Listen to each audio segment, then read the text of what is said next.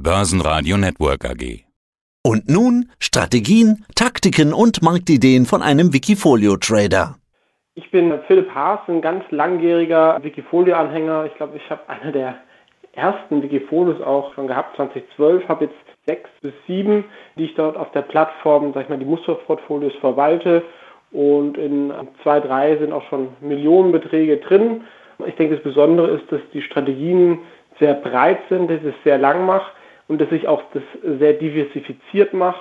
Und ähm, das liegt auch an meinem professionellen Hintergrund. Also ich habe Banking Finance in St. Gallen studiert, war und bin auch in der professionellen Fondsbranche. Und, ja, du ähm, warst ja, du warst ja auch sehr berühmt beim Dr. Jens Erhardt, damals Fondsmanager. Genau. Und ja. der wird und ja auch bin nicht jetzt auch selbstständiger Fondsmanager. Und bist jetzt selbstständig Fondsmanager. Oder Anlageberater, wie, ja. wie man das ähm, nennt. Und ähm, macht das Wikifolio aber auch ähm, weiterhin weil es auch unterschiedliche Strategien ähm, sind und habe da auch sag ich mal, ein eigenes Modell zu entwickelt. Das habe ich auch in meinem Buch ähm, beschrieben, die Kunst des Investierens oder natürlich auf meinem YouTube-Kanal kann man sich, glaube ich, auch sehr, sehr viel selber eine Meinung bilden, ob das für einen interessant ist von der Strategie oder nicht, aber es ist, auf, denke ich, auf jeden Fall transparent, dass man merkt, warum eine Aktie da drin ist oder warum nicht. Oder auch mit welcher Gewichtung. Ja, ja man kann sich ja relativ schnell eine Meinung bilden. Wikifolio hat jetzt quasi das zehnjährige Jubiläum und du bist ja quasi wirklich von Anfang an mit dabei, ne? 2012. Ja.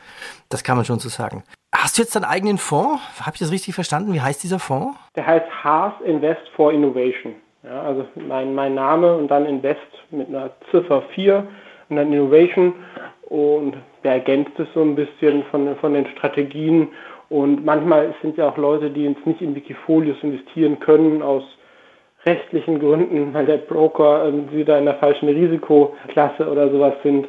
Und dann ist sowas ähm, mhm. eine Alternative. Und manchmal kann ich halt auch noch mehr Aktien kaufen. Ja, man kann ja auf Wikifolio Aktien kaufen, die halt im Lang- und Schwarz-Universum sind, was sehr, sehr viele sind, aber halt nicht alle. Ja, und äh, natürlich auch viel günstiger kaufen, als wenn ich das jetzt mit meinem Depot nachbilden müsste, hätte ich natürlich eine ganz andere Gebührenstruktur. Ja, du hast acht Fonds, Nebenwert Europa, nachhaltige Dividendenstars, It's the Brand Stupid, ja, dann äh, Stockpicker quasi, die digitale Revolution, gründergeführte Unternehmen, Investment, Research, Multistrategien, Venture Capitals und so weiter und so fort. Picken wir uns die großen raus. Du hast acht Millionen im Nebenwerte Europa und nachhaltige Dividendenstars mit zwei Millionen. Nebenwerte Europa. Hat's die denn bitte erwischt jetzt im ersten Halbjahr? Wie sieht's denn allgemein mit den Nebenwerten aus? Ja, also kann man sich auch ein bisschen anschauen. Also die Strategie ist ja auch schon sehr, sehr lang. Ich glaube seit 2013 oder wenn sie aktiv war 2014. Und das war sicherlich das Schwierigste. Es ist nicht nur das Halbjahr, sondern gerade bei Tech-Nebenwerten ging es eigentlich schon im letzten Sommer oder so, äh, so los. Mhm.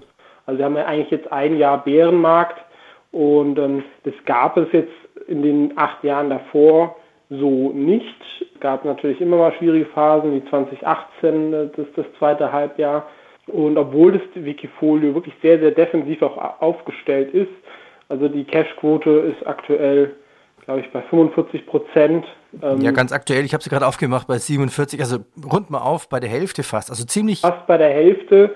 Und das, die Cashquote wurde jetzt nicht irgendwie vor einem Monat oder so, die war auch schon, sag ich mal, am Jahresanfang, glaube ich, nagel mich nicht fest, aber wahrscheinlich um die 30, 35 Prozent. Also da sieht, da ist, schon A, wird das Risiko gesteuert, aber B, wir hatten schon einen ziemlichen Orkan in dem Markt, was man ganz im breiten Markt gar nicht so gesehen hat, wenn man auf den DAX schaut, auch wenn der DAX, glaube ich, ja auch schon sehr, sehr viel verloren hat. Aber A, in so einer Krise trifft es Nebenwerte dann oft stärker und das Nebenwerte Europa hatte natürlich schon einen Hang zu mehr Tech-Aktien, die es ja auch nochmal härter getroffen hat. Mhm. Und ähm, ja, ist dann ist denn jetzt, jetzt dann nicht die beste Zeit nachzukaufen? Wir haben ja sowieso erstaunlicherweise für mich eine Sommerrallye irgendwo. Natürlich. Ja, also ich würde sagen, also jetzt auch sag ich mal aus der Trading-Sichtspunkt oder auch aus langfristig fundamentaler Sicht hat man, glaube ich, jetzt sehr, sehr interessante Kaufchancen. Wir sehen auch im Nebenwert Europa, das stabilisiert sich schon und was ich auch sagen möchte, also der maximale Verlust ist immer noch in dieser ganzen Zeit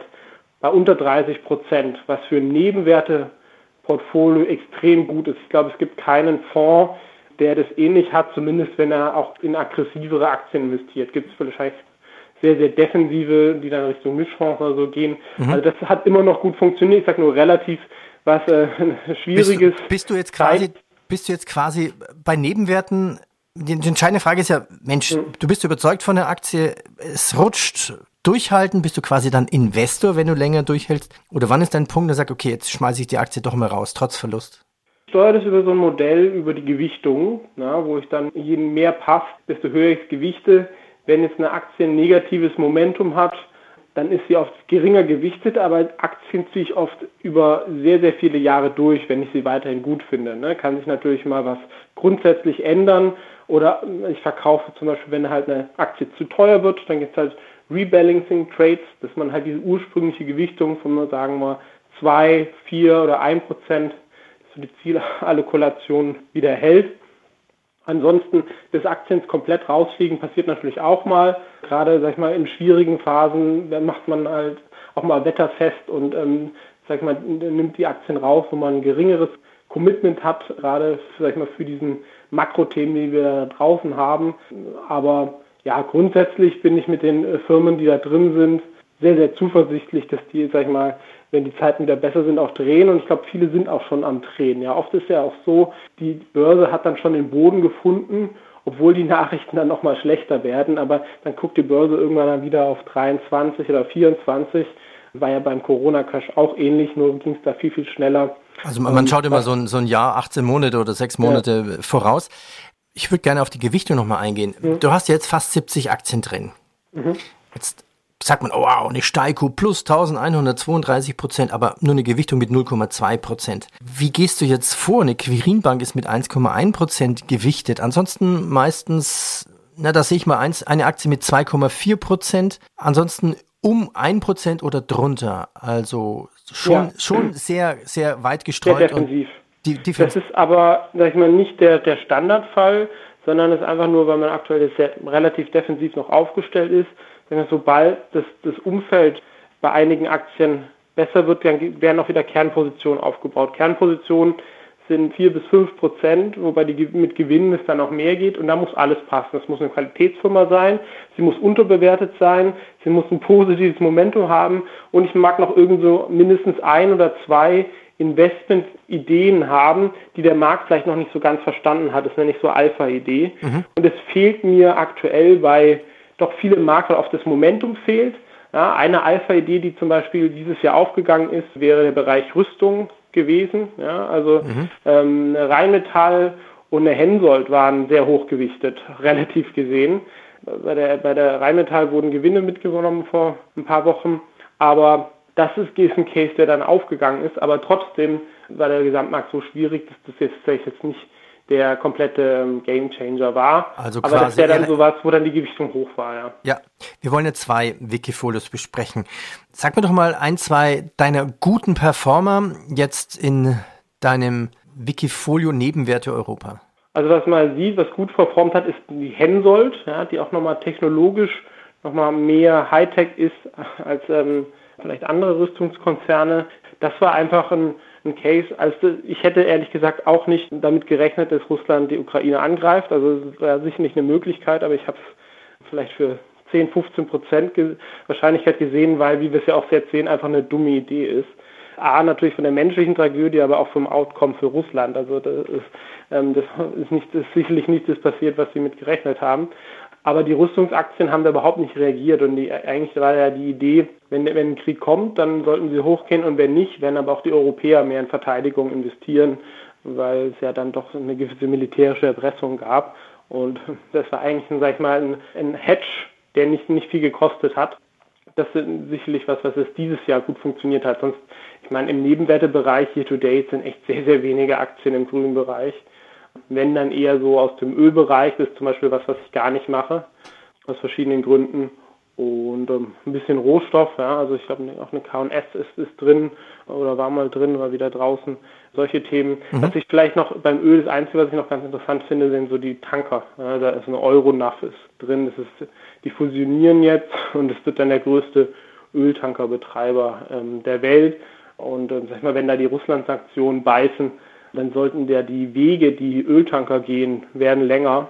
Und dadurch steigt natürlich auch die Nachfrage nach ähm, Tankerkapazität. Ja, das, das, Problem ist ja auch, dass teilweise sich Kapitäne weigern, russisches Öl zu transportieren, weil die Schiffe dann nicht mehr korrekt versichert sind oder sowas. Das gibt's ja so eine Genau, also auf jeden Fall kommt es da zu Komplikationen wie das sich dann immer dann genau auswirkt, ja, das sind vielleicht dann auch ein paar Einzelfälle, ja, dann wird, dann geht der Charterer halt und muss dann eine russische Mannschaft finden. Aber ähm, ja, also ich glaube, Russland hat halt davor viel Öl halt irgendwie, glaube ich, von Petersburg nach Hamburg geschafft mit einem Tanker wenn die, wir sagen, wir nehmen das jetzt nicht mehr, dann geht es halt nach China oder Indien, aber das ist halt eine weitere Strecke. Ne? Ja, genau, freuen sich die Inder.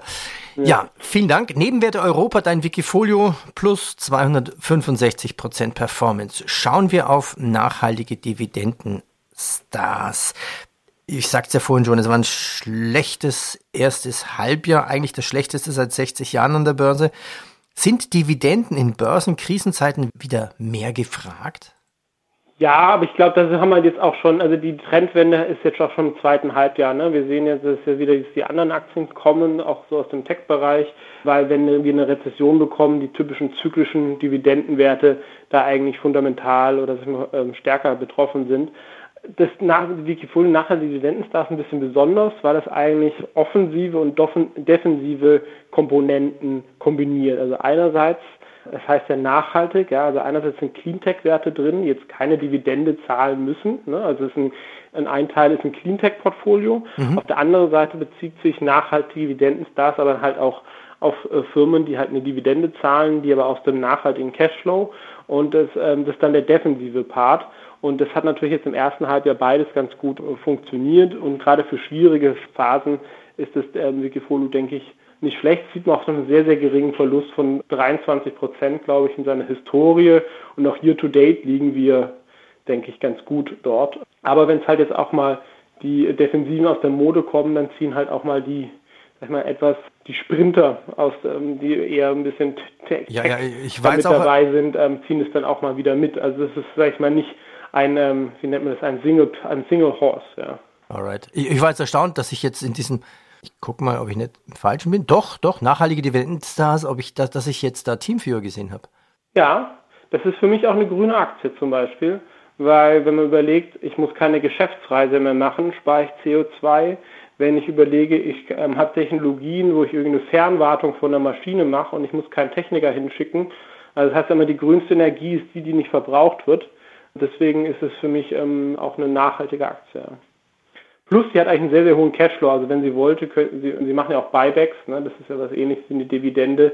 Also es ist jetzt kein Hoffnungswachstumswert, wie wir es viele in Amerika sehen, mit einer Story, ja, die dann auch nicht immer kommt. Ja. Man soll ja nicht sagen, stell doch mal deine Lieblingsaktie vor, weil das ist immer gefährlich. Was ist eine Lieblingsaktie? Aber was sind denn durchaus sehr spannende neue Trades bei dir in diesem Portfolio?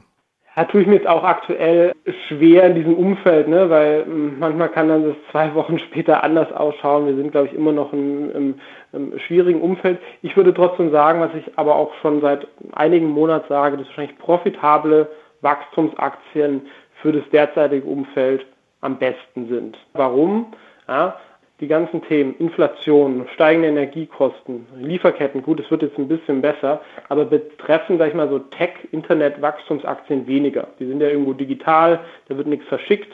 Ähm, die können auf der Kostenseite auch noch viel machen, weil die auch in den guten Jahren schon noch viel Mitarbeiter aufgebaut haben was man jetzt auch, da kann man auch mal, sag ich mal, weniger einstellen, ja, ein, zwei Projekte weniger machen und wenn sie profitabel sind, können sie halt auch das aktuelle Niveau nutzen für Aktienrückkäufe, was wir auch jetzt bei vielen profitablen Wachstumsaktien sehen.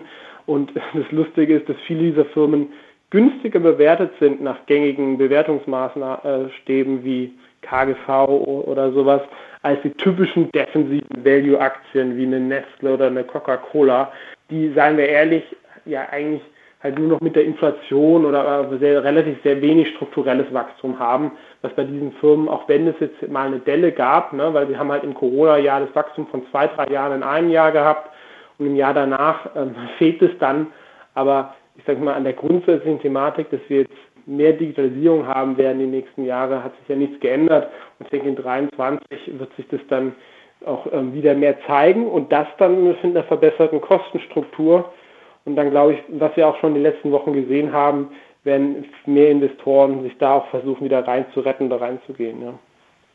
vielen Dank für deine Strategien und deinen Einblick in deine zwei Wikifolios, nachhaltige Dividendenstars. Vielen Dank fürs Gespräch, war sehr interessant. Mehr Trading-Ideen finden Sie im Blog unter wikifolio.com und in der Börsenradio Mediathek. Börsenradio Network AG. Wir machen Börse hörbar und verständlich.